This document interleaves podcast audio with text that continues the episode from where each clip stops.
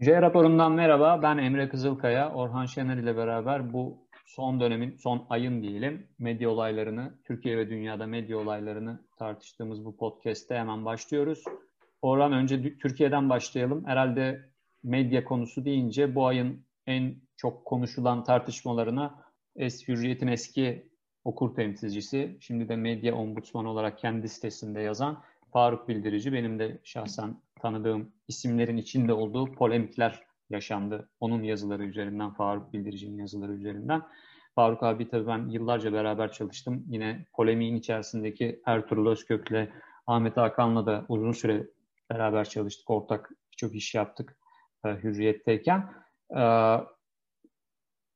aslında kısaca hatırlatmak gerekirse burada dinleyenlere şunu yazmıştı Faruk Bildirici. Biz biliyorsunuz bir süredir özellikle reklam, gizli reklam konusunda yazılar yazıyor. Basında çıkan, kağıt gazetelerde çıkan e, reklam olduğu açıklanmayan reklamlar üzerine yazıyor ve dikkat hürriyet okuru e, işte şu sayfadaki ekonomi sayfasındaki şu haber görünümlü içerik aslında bir reklamdır e, gibi uyarılarda bulunuyor kendi sitesi üstünden ve Twitter adresi üstünden. E, bunun yanı sıra bir de son dönemde Ertuğrul Özkök'ün İbrahim Kalın ile Cumhurbaşkanlığı Sözcüsü İbrahim Kalın ile yaptığı ve söyleşi formatında sunulan, soru cevap formatında sunulan e, bir içerik İslamofobi hakkındaki bir içerik üzerinden benzer bir uyarıda bulundu Faruk Bildirici. Tabii bu doğrudan reklam yani bir şirketin reklamı olmasa da bir halkla ilişkiler metni olduğunu, bunun İbrahim Kalın veya kendi çevresi tarafından hazırlanıp hazır bir metin olarak Ertuğrul Özkök'e verildiğini, dolayısıyla içindeki soruların bile aslında e, cevabı veren kişiye ait olduğunu e, ve devlet kademelerinden, yetkililerden kimden olursa olsun gelen bu tür bir metnin gazeteci tarafından sorgulanmadan aynen yayınlanmaması gerektiğini, hele ki fark sanki söyleşi yapılmış gibi yayınlanmaması gerektiğini söylemişti Faruk Bildirici. Bunun üzerine Ertuğrul Özkök ona cevap vermişti, ismini vermeden de olsa e, ombudsman arkadaş diyerek. E, yani ne fark eder ki sonuçta soruyu kim sorarsa sorsun, soru doğru mu, cevaplar nasıl, metne bakalım, içeriye bakalım gibi bir cevap vermişti. Faruk Bildirici'nin Hürriyet yazar ve yöneticileriyle olan diyaloğu bununla bitmedi. Hemen birkaç gün sonra bu kez Ahmet Hakan Faruk Bildirici'yi daha sert bir dille eleştirdi. Çok doğrudan olmasa da yine daha sert bir dille. Ve dedi ki işte bizim hürriyette attığımız bir virgülden bile uzun medya eleştirileri çıkarıyor dedi Faruk Bildirici'nin ismini vermeden ama ee, işte bir televizyon kanalının haberinde damadın İHA'ları diye bir giriş cümlesi vardı. Ee, böyle bir pespaye habercilik dili ifadesini kullanmış Ahmet Hakan. Buna tepki göstermiyor dedi. Faruk Bildirici ise verdiği cevapta Ahmet Hakan'a sosyal medyadan verdiği cevapta e, bunu demagoji olarak niteledi ve yani hürriyette sen de mesela gizli reklam yaptın. Neden olayın özüne dair bir cevap vermiyorsun, bunları geçiştirmiyorsun. Mesela sen köşende yatak reklamı yaptığında gizlice reklam kurulu hürriyete örtülü reklamdan ceza vermişti. Bunu yazdığımda niye sustun şimdi konuşuyorsun? Yanıtla tartışalım diye bir cevap verdi Faruk Bildirici. Bu polemik böyle gelişirken bir yandan da e, bugün e, Hürriyet'in Ankara temsilcisi Hande Fırat e, bir başka konuya değindi kendi yazısında e, haberin yazısının içerisinde bir noktada Cumhurbaşkanı Tayyip Erdoğan'ın işi Emine Erdoğan'ın son günlerde tartışma konusu olan e, Fransız malları boykot çağrısı eşliğinde Hermes çanta kullandığına dair iddialar üzerine bunu Cumhurbaşkanlığından yetkililere sorduğunu yazdı Hande Fırat ve bu yetkililere göre e, çanta aslında bir taklit, bir imitasyon, bir tırnak içerisinde çakma çanta olduğunu yazdı. Tabii bu böyle yazının içinde kalan bir şey olsa da sosyal medyada e, çok tartışılan bir açıklama oldu. Bir başka gazeteci devreye girdi. Habertürk yazarı Fatih Altaylı. Hande Fırat'a madem öyle niye yıllarca bekledin bunu diye sordu. Tabii Hande Fırat'a bir yandan da sadece Cumhurbaşkanlığı kaynaklarından aldığı ve ismini vermediği yetkililere dayanan böyle bir e, iddianın e, doğrudan aktarılmasının doğru olup olmadığı da sorgulandı. E, sonuçta acaba gerçekten çakma mı değil mi? Ee, başka iddialar arasında, başka kaynaklardan bunu da kontrol ederek e, gerçek bir haber ortaya çıkarılabilir miydi diye son tahlilde konu gerek şirketlerden olsun, gerek resmi yetkililerden olsun gelen bilgilerin veya sızdırılan bilgilerin veya gelen içeriklerin e, gazeteciler tarafından hiç e, sorgulanmadan, gazetecilik süzgecinden geçirilmeden, gazetecilik teknikleri uygulanmadan doğrudan okura aktarılmasının, izleyicilere aktarılmasının doğru olmadığı genel kabul içerisinde kitlendi. Ama Orhan sen bu konuda ne düşünüyorsun bu tartışmalar hakkında? Yani öncelikle şunu düşünüyorum. Seviye bayağı düşmüş. Hani e, tam polemik diye bir şey var da orada e, Ertuğrul Özkök ve Ahmet Hakan'ın sözleri e, kendilerinden beklenenin de altında açıkçası. Çünkü çok somut bir şey söyleniyor. Buna cevap vermeye de bilirler. Ama madem cevap vermeyi hani, tercih ettin orada anlamlı bir söz söylemen gerekiyor. Onun yerine Faruk Bey ile ilgili muhtemelen de aslı olmayan e, iddialar yöneltiliyor. Hatta oradaki işte damat e, savunması çok enteresan. Oradaki üslupta pek bir sorun olduğunu zannetmiyorum. Yani şahsen ben hani e, öyle bir haber yazıyor olsam böyle yazmam ama bunu yazmakta çok pespaye bir durum yok. Yani beyefendi sonuçta hani damadı değil mi Sayın Cumhurbaşkanı'nın? Bunda evet, yani zaten pes... ilginç bir olay ve haber değeri var söylenebilir. Kesinlikle yani pespayelik endeksinde Türk medyasının pespayelik endeksinde ortalarda bir yere denk gelir daha üstlerde çok daha pespaye olan ifadeleri daha çok biz iktidara yakın medyada görüyoruz. Ama muhalif olarak kendisini konumlandıran medyada da hani pespayelik endeksinde üst sıraları zorlayan zaman zaman şeyler oluyor tabii ki. Evet bir de böyle hani kılı kırk yaran e, işte etik kaygıları böyle en derine kadar hisseden insanlarmışçasına hani e, bu haberlerde böyle etik sorgulamalar yapmak enteresan. Çünkü hani iktidar sahiplerinin her zaman daha çok eleştirilebilmesi, icabında birçok ülkede hakarete varan lafların edilebilmesidir aslında norm olan. Tersi değil. Hani güç neredeyse oranın çok daha kalın derili ve eleştiriye karşı açık olması gerekir. Ama onu da geçelim. Şu meselelerle ilgili zaten hani genel kaideler e, ne önemi var demiş ya Ertuğrul Bey orada. E, sonuçta hani içerik doğruydu. Valla çok önemi var. Yani sonuçta burada norm nedir? Kanaatsa, köşe yazısıysa, görüş yazısıysa bunun adı konur değil mi? Opet denir, opinion denir, bir şey denir. Eğer haberse bu haberdir, analizse analizdir. Yani ya da birisi doğrudan mesela New York Times'da da Sayın Cumhurbaşkanı'nın da birçok hani e, opinion köşesinde metinleri yayınlanmıştır ama orada somut olarak yazılır. Yani bu görüşler işte editoryal şeyimizi bağlamaz.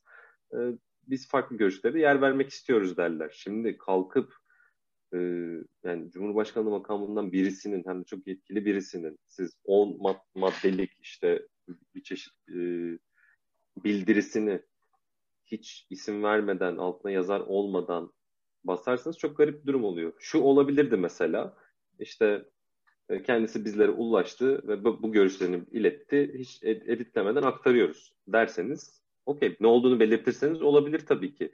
Yani ne önemi var dediğinizde, söyleşiymiş gibi verdiğinizde şöyle saçma sapan bir şey olur. Çünkü Faruk Bey'in orada söylediği bir şey var. Mesela bu gerçekten hakiki bir gazeteci de yapılmış olsaydı illa bir gazeteci şunu da sorardı.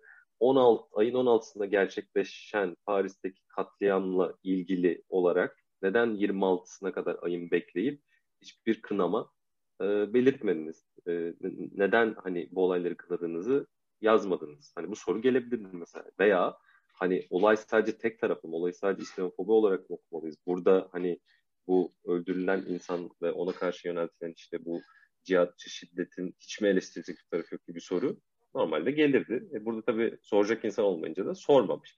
Onu zaten çok konuşacak bir tarafı yok. Öbür hadise ise hani çanta meselesi orada inan ne denebilir gerçekten bilmiyorum. Çünkü kimin aklına geldi acaba bu çanta sahteymiş gibi bir açıklamayı sunalım, servis edelim de orada e, bir, bir çeşit savunmaya dönüşsün. Çünkü hani bir sahte olduğuna inanmak gerçekten güç. İkincisi hani o, o mevkideki birisi nereden sahte çanta alacağını bile bilmiyor olur bence. Hadi onu geçelim. Hani e, o tarafla ilgilenmiyoruz diyelim. Hande Hanım bir kere bunu bu şekilde yazması çok garip değil mi? Yani Cumhurbaşkanı da bana böyle söyler. Ben bunu doğru olarak kabul ediyorum. Yani o, o şekilde hmm. doğru olarak kabul edecekseniz Hande Hanım size ihtiyaç yok zaten. E, her gün düzenli olarak Cumhurbaşkanlığının birçok kurumu var. Çok mecrası var. Oradan yayınlıyorlar. Oradan yazsınlar. Sizden duymayalım yani. Hiç gerek yok. Gidip baktınız mı çantaya ya da birkaç soru sordunuz mu? Hani şey kısmına girmiyorum bile. Sahteyse suç işlemiştir falan. O tarafına hmm. bizim kamuoyunda çok böyle e, takılacak insan yoktur bence de. Ben işin daha icra kısmından bakıyorum. Hani böyle bir şey bu biraz şeye benziyor. Bir ara Donald Trump da şey diyor ya ben Vladimir Putin'e sordum. Bizim seçimlere kar- karışmamış. Bir, herhangi bir şey karıştırmamışlar. Bir e, hile burada yokmuş dedi. Hı hı. Yani şimdi Vladimir Putin'e sorunca onun verdiği cevapla yetineceksen tamam. Hı hı. Bu da ona benziyor. Cumhurbaşkanına sordum böyleymiş. Evet yani burada o... burada tam olarak aslında Hande Fırat Takit'in haberindeki problem ile e, Ertuğrul Özkök'ün haberindeki ya da söyleşisindeki problem bir aynı kapıya çıkıyor. O da Batı medyası, Batı iletişim e, literatüründe diyelim e, erişim gazeteciliği veya akreditasyon gazeteciliği diye e, kavramsallaştırılan şey. Yani nedir bu? İşte ben, benim belli kaynaklara, belli yetkililere veya başka kaynaklar da olabilir yetkili olmayan erişimimin e, sürmesi için ben onların söylediğini aynen vereyim. Böylece şeffaflık talep ederek onları herhangi bir şekilde sorgulamayayım. E, zor sorular sormayayım. E, çünkü akreditasyonunun erişiminin sürmesi lazım. Bu sadece siyasi gazeteciler arasında değil, özellikle Ankara gazeteciliği içerisinde bir problem değil. Aynı zamanda mesela spor muhabirleri için de bir problem. Kulübün muhabirliğinde devam Orada çok daha yaygın olduğunu biliyoruz. Çok yaygın olarak mu- muhabirler kulüplerle, yöneticilerle bir al gülüm ver gülüm, al takke ver külah ilişkisine giriyorlar.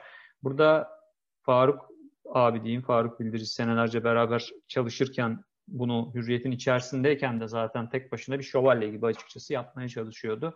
Ee, gazetecilerin bundan uzak durması için gerek reklam tarafıyla gerekse bu tür siyasi olaylarda, siyasi habercilikte bunu olabildiğince e, doğru çizgiye getirmeye çalışıyordu. E, burada şunu da söylemek lazım. Ertuğrul Özkök ve Ahmet Hakan da e, iktidar medyası, iktidar yanlısı medya içerisinde şu an Demirören Holding'e ait olduğu için Hürriyet böyle söylüyorum aslında e, tipik bir yere düşmüyorlar. Neden diyecek olursam mesela e, bu Emine Erdoğan haberinde Hande Fırat'a o bilgiyi veren Cumhurbaşkanlığı kaynakları kimse senin de dediğin gibi yani böyle bu, bu bir defa Emine Erdoğan'ın kendisine zarar veren bir bilgi olmuş bu bilgiyi bu şekilde vermeleri. Yani çak, e, Cumhurbaşkanı'nın eşi çakma çanta kullanıyor. Sanki hani aşırı muhalif ve e, bir yalan haber falan gibi bile geliyor kulağa. E, bu ortadayken ve böyle algılanabileceği çok açıkken bunu algılayamayanların o pozisyonlarda olması aslında halkla ilişkiler ve reklam alanlarında da sadece gazetecilik alanında değil halkla ilişkiler ve reklam alanlarında da iktidar çevrelerinin liyakatsızlıktan kaynaklanan ne kadar büyük bir yoksunluk içerisinde bulunduğunu gösteriyor. Bunu bile hesaplayamıyorlar yani. E, hal böyleyken işte çok Ahmet Hakan'la Ertuğrul Özkök o yüzden bir... pardon Ahmet Hakan'la Özkök'ü neden ayrı düştüğünü şu yüzden söylemek istedim. Kısaca toparlayayım. E, onlar Tabii. bu şeyden gelmedikleri için zaten sonuçta Ertuğrul Özkök kaç sene e, yayın yönetmenliğini yapmış Hürriyet'in. Ahmet Hakan eskiden muhafazakar çevrelere çok yakınken, iç, içerisindeyken 90'lardan itibaren işte Haber 7'den falan hatırlıyorduk mesela. Yani hep televizyonculuğun içinde olan, gazeteciliğin içinde olan bir isim. Ee, ve ikisi de aslında çok zeki insanlardır ve bu tür algı yönetimini aslında onlar çok daha iyi yaparlar. Ee, gerçekten bu çevrelerde yani böyle insanlar olsaydı aslında böyle skandalları çok da fazla görmezdik. Ee, ama şu anda Hürriyet'in içerisinde bulunduğu durum, Demirören Holding'in mevcut durumu e, şeyi de hatırlatalım tabii bu arada. Bir yıl aşkın süredir orada e, işten çıkarılan gazetecilerin 40'ı aşkın gazetecinin tazminatlarının üstüne yatan, gasp eden e, bir organizasyondan bahsediyoruz şu an ve gerek Ertuğrul Özkök'ün gerekse Ahmet Hakan'ın sorumlu pozisyonlarına rağmen Özkök'ün daha az bir sorumlu pozisyonu var belki sadece yazar olduğu için ama eski bir yayın yönetmeni sonuçta. Ahmet Hakan ise genel yayın yönetmeni. Oradaki e, suskunluklarının e, aslında ne kadar utanç verici olduğunu, ne kadar kendilerini bitirdiğini ve bir gün bu devran döndüğünde, işler normalleştiğinde, demokrasimiz normalleştiğinde e, otomatikman tasfiye edilecekleri bugünkü yaptıkları nedeniyle çok daha net bir şekilde ortaya çıkıyor. Evet, e, bir yıldır e, tazminatlarını alamayan e, Hürriyet Gazetesi'nden kovulmuş olan e, arkadaşlarımızı da burada anmış olalım. Tam bir yıl oldu çünkü bugün biz bunu kaydederken. Orada şunu da belirtmek istiyorum. Yani çok basit bir çözümü yok muydu aslında bu hani PR'cı arkadaşlara tüyo vereyim. Sayın Emine Hanım e, bu çantayı bir yıl kadar önce aldı. O zamanlar böyle bir durum yoktu. Biz zaten kastımız yeni alınacak ürünlerde. Şimdi eski ürünü de çöpe atmak israf sayılır. Dinimize de haramdır. Yani ilk aklıma gelen bu. Bu kadar evet, fantastik yani, şeylere girmelerine bu, gerçekten gerek yoktu. Yani hiç aslında aç, açmayabilirlerdi bunu mesela bu konuyu. Ama şunu da söyleyeyim bu arada Hande Fırat da mesela tipik bir böyle iktidar yanlısı gazeteci şeyine düşmez. Hürriyet içerisinde konuşursak mesela şey de düşmez. Ee, Abdülkadir Selvi de düşmez mesela. Son hani Yeni Şafak'tan falan gelmiş bir isimdir ama onların zaten bir yandan gazetecilik yapma dürtüleri olduğunu e, ben biliyorum. Yakınen biliyorum.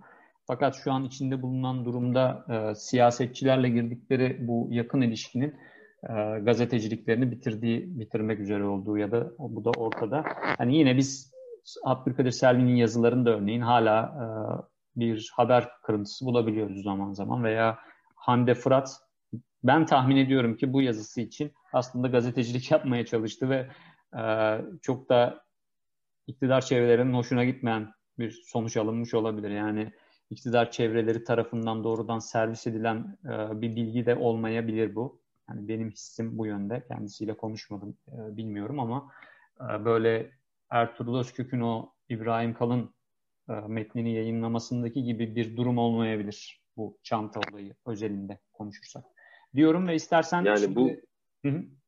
son bir şey söyleyeyim orada. Tabii. Yani mevcut rejim hakikaten hani e, birincisi zaten kötülük yapma potansiyeli olanları etik etik dışı davranma potansiyeli olanları iyice tırnak içinde amiyane tabiri söyleyeyim Ee, normalde iyi halim salim kendi başına işlerini yapacak olanları da yoldan çıkarıyor diyebiliriz. Yani herkesin içindeki kötü tarafı dışarı çıkarıyor herhalde. Kesinlikle. İyileri de bozuyor, kötülerin de kötülüğünü arttırıyor gibi bir durum var. Doğru bence de. İstersen dünyaya geçelim. Dünya medyasında bu evet. ay en çok ne tartışılmıştı? Sen istersen başla. Burada e, elimizde aslında birkaç mesele var. E, ilki bu Joe Biden'ın e, oğlunun e, bir şekilde Joe Biden'ın oğluna ait olan bilgisayardan sızan bilgiler meselesi var. E, şimdi bu bilgilerin nasıl sızdığını bilmiyoruz ama işte tamire verilmişti, orada bir şekilde ele geçirildi falan gibi laflar var. Ama e, zaten Donald Trump'ın uzun süredir Joe Biden'ın oğluyla ilgili söyleyeceği, söylemek istediği çok şey var. E, herhalde ilk ayağında münazaraların durmadan lafı Joe Biden oğluna getiriyordu. Joe Biden işte kendi diğer vefat eden oğul, oğlundan bahsediyordu. Ee, Donald Trump da durmaksızın işte e, Joe Biden'ın oğlunun Ukrayna'da yaptığı işler ve burada işte babasının nüfuzunu kullanmış olmasına lafı getirmek istedi. Şimdi seçime çok da az bir zaman kalmışken New York Post'ta bir haber yayınlandı ve orada e, Biden'ın oğlunun bilgisayarından sızdırılan tırnak için söylüyorum bunu bilgilere dayanarak e, bu Ukrayna meselesine dair e, delil mahiyetinde bazı bilgilerin ortaya açıldığını gördük. Şimdi orada e, şöyle bir şey yaşandı ki bu zaten son bir yılında çok güncel tartışması. Belki de Trump döneminin e, genel olarak tartışması diyebiliriz. Platformlar yani dijital platformlar özellikle de Twitter, Google, e, Facebook bu gibi e, sızmalarla karşılaştıklarında ne yapacaklar? Yani ya da daha genel şey söyleyelim, asılsız bilgiyle, dezenformasyonla karşılaştığında bu mecralar ne yapmaları gerekiyor? Hep katı bir tutum almaları gerektiği söylendi şimdiye kadar özellikle daha liberal çevrelerde, batılı anlamda liberal çevrelerde. Donald Trump ve Cumhuriyetçiler ekseriyeti bu mecraların bir liberal bias'ı, daha çok Demokrat Parti ya da daha işte özgürlükçü ABD sol diyebileceğimiz tarafa çeken politik görüşleri olduğunu iddia ediyorlardı. Ee, tabii platformlar ise bunu reddediyordu. Şimdi burada tabii platformları da ayırmamız lazım. Facebook bambaşka bir yerde, Google Group bambaşka yerde, Twitter çok başka bir yerde. Zaten e, işte yani başlarındaki insanlara bakarsanız kişiliklerine oradan da ayırt edebiliyorsunuz. Ama Twitter burada bence daha iyi niyetli davranıp daha kötü bir sonuca vardı. Enteresan bir şey oldu. Çünkü bu haberi yayınlamayı reddetti. Yani bu sızdırılmıştır. Bu bir e, sızdırılan bilgiye dayanıyor. O sebepten biz bunun yayılmasını engellemek istiyoruz dediler ve durdurdular. Sadece hani e, işaretleyip işte bu bu tweette um, asılsız bilgi olabilir gibi bir ibare koymak değil de doğrudan aslında bunu bloke ettiler. Daha sonra da vazgeçip yanlış yaptı deyip kaldırdılar. Bence doğrusunu da yaptılar. Çünkü Twitter'ın işi bu değil. Yani çok net bariz işte insan sağlığını etkileyen meseleler olabilir. Covid ile ilgili mesela. Ama kalkıp New York Post'ta ki hani dünyanın en saygın gazetesi değil ama iyi kötü bir gazete ve orada bir yani işte ABD'nin en çok okunan dördüncü gazetesi ve çok eski 200 yıllık bir gazete. Burada bir editoryal süreçten geçmiş, insanların ismiyle yayınlanmış bir haber var. Zaten o sorumluluğu bir gazeteci almış. Bundan sonrasında Twitter'a düştüğünü zannetmiyorum ben onu yok edip etmemek. O zaman iş başka bir yere gider. Yani o noktada yani Türkiye'de ki bilmiyorum haberlerin acaba yüzde seksenini falan bloke etmesi gerekiyor Twitter'ın. Böyle bir sorumluluğu olduğunu hiç zannetmiyorum. Ee, esas mesele yani e, meselelerden ilki buydu. İstiyorsan o konuda senin görüşlerini alalım. Evet orada yani Hunter Biden'ın yani Joe Biden'ın oğlu e, bir sonraki Amerikan başkanı olmasına artık kesin gözüyle bakılıyor. Çünkü anketlerde arayı çok açtı. Geçen seçimdeki gibi değil Trump. Çok az bir farkla önde, geride değil. Çok büyük bir farkla geride görünüyor. Tabii yine son dakikada bir e, sürpriz de olabilir. E, ama Joe Biden şu an bir numaralı favori ve oğlu e, işte laptopunu bırakıyor bir yerde ve mailleri bir şekilde aslında hacklenmiş gibi oluyor. E, bu tür olaylarda e, kamu yararına mı bakmak lazım sadece? Ya bu maillerin ortaya çıkarılması ve yayılması da kamu yararı vardır. Gazetecilik filtresinden geçildiği sürece buradan haber üretilebilir mi demek lazım. Yoksa bu kişisel e, verilerin gizliliği kapsamında e, hayır ne olursa olsun bunlar incelenmemeli mi denmeli. Bir bu var. Yani bir New York Post'un burada ne yaptığı var. E, bir de ortaya çıkan gazetecilik ürününün dijital platformlar tarafından nasıl yayılacağı konusu var.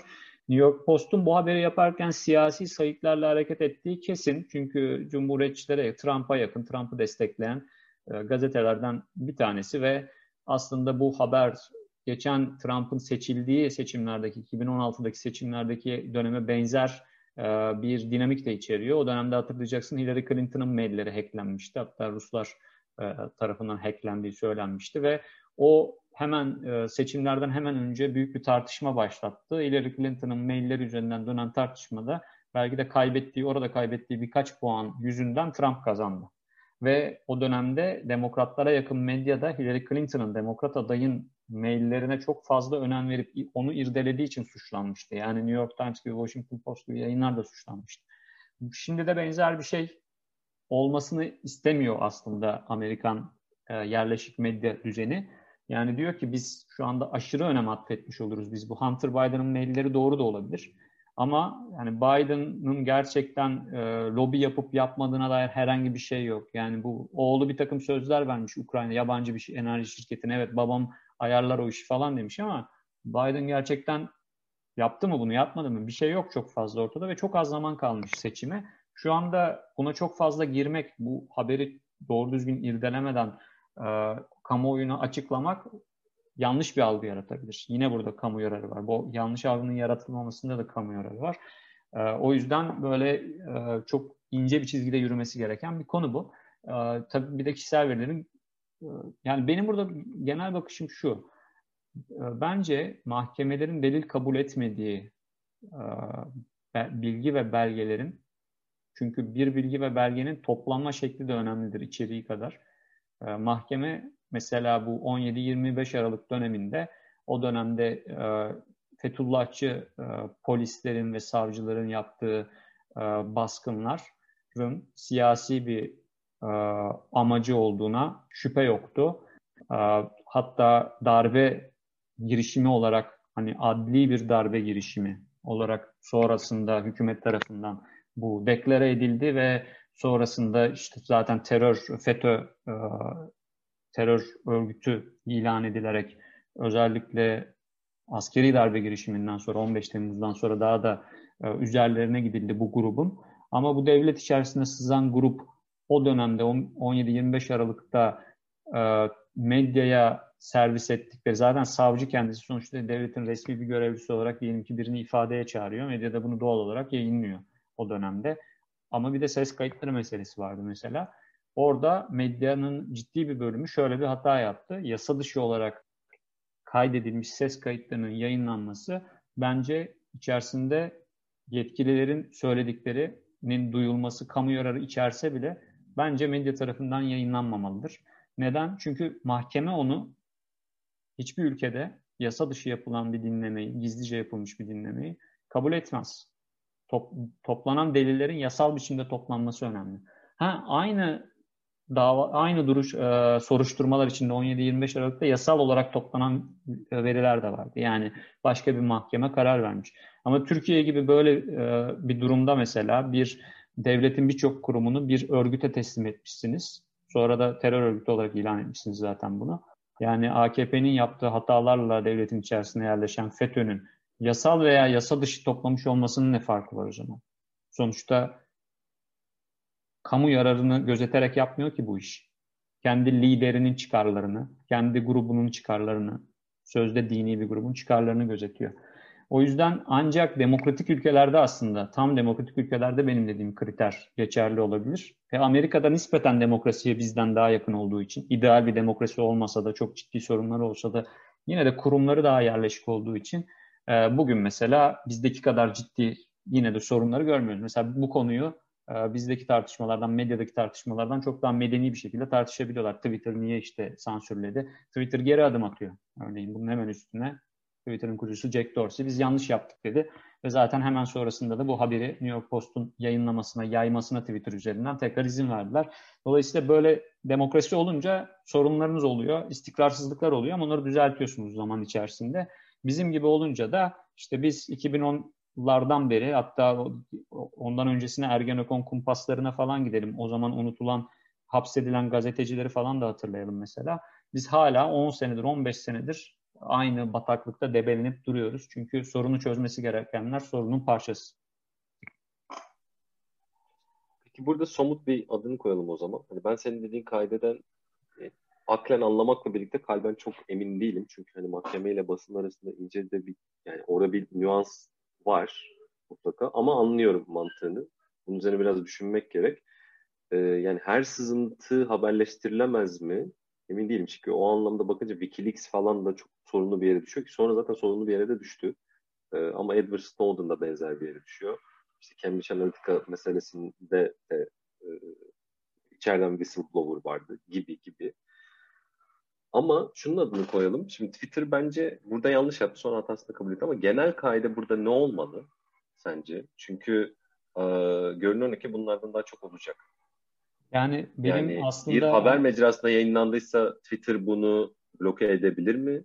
Yoksa artık sorumluluk orada imzasını atmış bir insan var. Bundan sonra ben karışmıyorum demeli. Yani doğrudan tweet, tweet olarak atılan bir şey başka. O biraz da onların yetki alanına giriyor. Ama burada bir gazetecilik işi var. İyi ya da kötü. Kötü bir gazetecilik, kötü niyetli bir gazetecilik ama benim çektiğim çizgi tam orada. biri var. Olduğu gibi yayınlanmasına karşıyım ben. Diyelim ki yasa dışı yapılmış bir dinleme olduğu gibi hiçbir bağlama oturtmadan, hiçbir gazetecilik süzgecinden teyit gibi e, gazetecilikte olmazsa olmaz e, yani farklı kaynaklarla konuşmak, e, karşı tarafa da sormak en azından gibi şeylere hiç girmeden olduğu gibi bu belgelerin yayınlanması işte Hunter Biden'ın, Joe Biden'ın oğlunun mailinde böyle deniyor denmesi sorun asıl. Yani kullanılamaz derken ben bu şekilde kullanılamaz diyorum. Yoksa Wikileaks olayında da e, mesela Wikileaks'in yaptığı da yanlış. Wikileaks çünkü Wikileaks'in yaptığı gazetecilik değil. Çünkü Wikileaks zaten gazetecilik iddiası da yok. Sadece sızıntı belgeleri e, erişime açan bir platform. Olduğu gibi erişime açıyorlar. E, bu yüzden de çok insan zarar gördü bundan. Neden? Mesela işte bu dediğimiz gazeteciliğin insani olma ilkesi diyelim ki. Wikileaks bunu uygulamadığı için çünkü gazeteci olmadıkları için bütün belgeleri ortalığa bir saldılar. Örneğin orada Afganistan'da görev yapan e, bir tane işte dışişleri memurunu bunun üzerine saldırıya uğradı. Taliban öldürdü falan çünkü işte Taliban'ın karşıt grubu ile görüşme halindeymiş. Bu ismi de orada geçtiği için, redakte edilmediği için, silinmediği için. Şimdi adamı öldürdüler mesela orada. Hani benzer olaylar bu tür e, gazetecilik filtresi uygulanmadığı durumlarda daha da fazla olabilir. Ben sadece böyle kullanılmamalı diyorum. Yoksa tabii ki sızıntı belgeler, whistleblower denilen kurumların içerisinde bu devlet kurumu da olabilir, başka bir kurum da olabilir. Mesela bir şirket, özel bir şirketteki yolsuzluğu ortaya çıkması için gizlice bir belgeyi e, birileriyle paylaşıyor diyelim ki birileri. Şimdi o belgeyi siz gazetecilik süzgecinden geçirip bir medya kuruluşunda editoryal sürecin ardından yayınlarsanız bence platformların burada sansürleme hakkı olmamalı. Tek istisnası ne? Eğer ki burada yalansa bu, fabrikasyon bir şeyse, manipülasyon amacıyla, çok net bir şekilde manipülasyon amacıyla dolaştırılmaya çalışıyorsunuz. O zaman tabii ki devreye girmeli. Zaten biz de kızıyoruz Facebook'a, Google'a. Neden siz manipülasyon amaçlı, propaganda amaçlı yalan haberlerin yayılmasına bu kadar göz yumuyorsunuz diye. Yani burada aslında tam tersi bir durum söz konusu. Yeterince bakmıyor platformlar. Doğru şekilde bakmıyorlar. Platform tartışması daha sürecek belli ki. Bunun dışında tabii bir de e, anonim kaynaklar meselesi de var. Bununla alakalı olarak. İstersen son olarak bir onunla da kısaca bahsedelim. Evet, an, yani anonim kaynaklar e, çok kullanılması tavsiye edilmeyen şeylerdir. E, ama kullanılması gerektiği noktalar da olabilir. Son olarak New York Times'ta e, üst düzey bir Trump yetkilisi, üst düzey bir Trump yönetimi yetkilisi denilerek e, ismi verilmeyen bir kişinin Trump yönetimine karşı daha doğrusu Trump'a karşı yönetimin içerisinde bir direniş olduğunu tırnak içerisinde kendisi söylüyordu. Bir direniş var işte birkaç tane böyle yetkili makamdaki isim Trump'a direniyor falan gibi bir havası olan e, ve hani üst düzey bir yetkili olduğu anlaşılan biriydi bu. E, son günlerde onun kimliği ortaya çıktı ve çok da üst düzey değilmiş aslında. E, Homeland Security denilen bakanlıkta yani yurt içi güvenlik e, bakanlığında çalışan e, Trump'a sorarsanız orta düzey ama işte üst düzeye yakın fakat hani baş yani yardım bakan yardımcısı falan değil mesela. Normalde en azından bir bakan olmasa bile yardımcısı falan beklenirdi böyle durumlarda. Ee, dolayısıyla burada bir yanıltma mı var acaba anonim bir kaynak kullanırken diye. Şu an New York Times eleştiriliyor. Ama New York Times tarafından bakarsak da e, burada ismini hatta kendisi de bunu şöyle e, şöyle haklı çıkardı. E, bu yazıyı yazan yetkili sonradan istifa etti tabii. Yani dedi ki ben bunu kendi ismimle yazsaydım bütün yani Trump yönetimi ve Trump'ın kendisi doğrudan benim şahsımı hedef alarak e, o da şöyle o da böyle diyerek yazının içerisindeki ithamlarımı ve iddialarımı cevapsız bırakacaktı. Ben aslında o itham ve iddiaların önemine inandığım için, onlar ona cevap vermelerini istediğim için kendi ismimi gizledim dedi. Bu bir açıdan doğru olabilir ama bunun yeri New York Times ise bence New York Times orada biraz daha tarif etmeliydi bu kişiyi.